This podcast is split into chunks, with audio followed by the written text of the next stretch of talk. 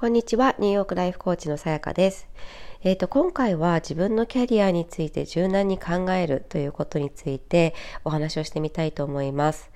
えっ、ー、と、先週末ですね、ストーリーズにもあげたんですが、えっ、ー、と、旦那様がスペイン人の方で、まあ、バルセロナ出身の方で、で、奥様がコスタリカ出身の方で、えっ、ー、と、まあ、そういったご夫婦と、えっ、と、お子さん二人ですね、下女の子で上が男の子という、あの、ご家族と一緒に、あの、お出かけをしたんですけれども、まあ一日丸、丸一日ほぼ一緒にいてですね、本当にいろんな話をしたんですが、あの、一つすごく強く思ったのは、すごくこう自分たちのやっぱり、あの、なんだろうな、自分たちに主軸を置いた、えっ、ー、と、人生設計をされているなということです。で、これはすごくアメリカでもそうですけれども、海外では、あの、よく、よくある光景というか、よく見られることなんですね。で、それを、ま、やっぱ聞いたり見たりしていると、本当に日本っていうのは選択肢が、あの、少なく感じてしまっているなと。いうふうに感じました。えっと、どういったことかというと、まあ、そのご夫婦は、えっと、もともとニューヨークで知り合われて、まあ、ニューヨークにそれぞれが、あの、住んでいて、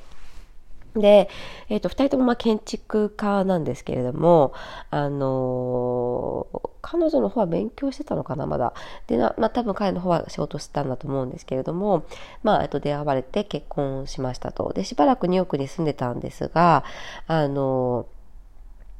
その旦那様のお仕事の都合で、バルセロナに戻ってきましたと。で、えっ、ー、と、もうかれこれ6年ぐらい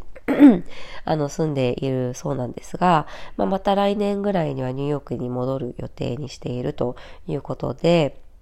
で、すごくですね、あの、奥様の方も、あの、下がまだ0歳、まあ、9ヶ月かな ?10 ヶ月かな？で、上が5歳なんですけれども、あの、PhD も取りたいし、えっ、ー、と、いろいろとやりたいことがある、みたいなことを言っていて、まあ、ただ今所属している団体もアメリカの団体で、まあ、オンラインで、あの、活動されているみたいなので、あの、特にどこにいても、あの、仕事はできるという感じみたいなんですけれども、そこも含めてですね、あの、働き方だったり、生き方っていうのが本当に自由で、あの、自分たちがどこに住みたいかとか、今何をしたいかっていうことを主軸に、あの、移動していく。うん。なんかそういう生き方ってすごく自由だなって思って、で、なかなかこう日本人にはそもそもそういう発想がないし、あとは働き方の自由であったりとか、キャリアもそんなにこう、あの、柔軟に変えられないみたいなところが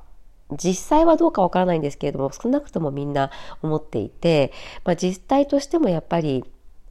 うん、そういう傾向はあると思うんですね。あの、海外に比べると。だから、うん、話を聞いていて改めて、あ、あのー、例えばまあ女性であっても、えっ、ー、と、キャリアも勉強も、えっ、ー、と、特に諦めずに子供が小さいからとか、そういうことを理由に、なん、なんて言うんだろうな、先延ばしにしたりとかしてないだなと思って、あの、それとこれとは切り離して、あの、考えているっていうところが、すごく、あの、刺激を受けました。で、と同時に、日本ももっとそうなればいいのになっていうのは強く感じました。やっぱり、あの、特に子供がいて女性だと、まあ、ちょっと転職するときにお子さん小さいと難しいですよみたいなことを言われてしまったり、あまりこう、やりがいのなさそうな仕事を紹介されてしまったりっていうことがあると思うんですよね。実態として。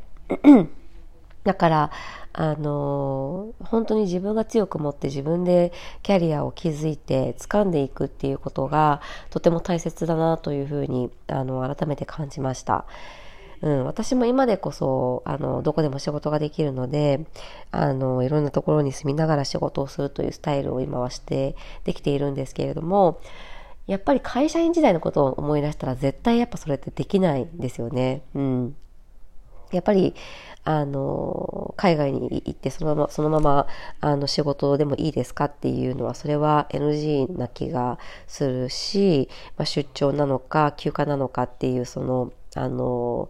立ち位置をはっきりさせなきゃいけないっていうのが、あの、やっぱり日本、日本というか、まあ、少なくとも私が前にいた会社は強いので、まあ、なんとなくワーケーションですみたいな感じで、バケーションとワークを、あの、混ぜていくっていうのは基本的には NG なので、まあ、そもそもそれもできないですし、あの、長期的にとちょっと海外から働きますみたいなことももちろんできないですし、うん、だから、すごくそこの自由度っていうのが、あの、違いますよね。海外はそれが割と良しとされ、よし、あの、OK になっているので、あの、ちょっとしばらくどっか違うところから、あの、リモートで働きますみたいなことをする人って結構いる気がするんですけど、あの、うん、そもそものその働き方の自由っていうのが、やっぱりなかなか日本だと難しい、実現が難しい、あの、システムになっているなというのを、あの、改めて話をしていて、あの、感じました。ね、まあ、将来的には多分変わってくるのかなとは思うんですけれども、前自分が人事という立場で、えっ、ー、と、それを許可するっていうことを考えると確かに結構ハードルはあって、で、あの、じゃあ時間給の人たちっていうのはどう、あの、管理するのかとか、まあ今はね、パソコンのログが、あの、取れるので、あの、その辺は進んでるかなとは思うんですけれども、でも、あの、長期的にだ、ね、個人の都合で、えっ、ー、と、数ヶ月とか海外に行くので、そこから働かせてくださいっていうのは基本的にそんな簡単なことでは多分ないので、うん。あの、改めてその個人の自由っていうのがやっぱり海外のあの、会社の方が尊重されているなというふうに、あの、思いました。日本の外資系とかはどうなんですかね？あの、その辺 OK なのかな？でもあんまりそういう話も聞かないので、日本にあると外資系でもダメなんでしょうかね？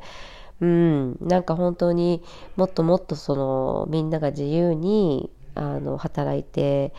いける、うん、もっと柔軟なキャリアを築いていける、あの、環境になっていけばいいのにな、というふうに思ったのと、まあ、あの、本人の意思次第では、あの、できることもあると思うんですよね。だから、そういった意味で私の役割としては、まあ、あの、マインドの面でもっと自由にしていくっていうお手伝いをするっていうことかなとは思うんですけれども、なんかそういったところにも、あの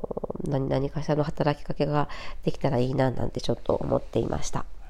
はい。えーと、では、えー、今回もですね、最後まで聞いてくださってありがとうございます。なんか最近すごく、あの、まあ、セッションと打ち合わせとかで、なんか日中本当にこう、隙間時間を見つけるのが難しくてですね、これニューヨーク帰ったらどうしようかなって あの、思っているところです。うん、打ち合わせ関係はまだ、まだしもですね、うーん、セッションがね、やっぱりこう朝と晩にこう分散さあのする形に日本にいる方にはなるので、うん、アメリカ時間の日中にできる方はね、あの大丈夫なんですけれども、ちょっと、あのうまく体力つけて 臨んでいかないといけないなというふうに思っています。はい。それではですね、残りまた、あの、まだ、えっ、ー、と、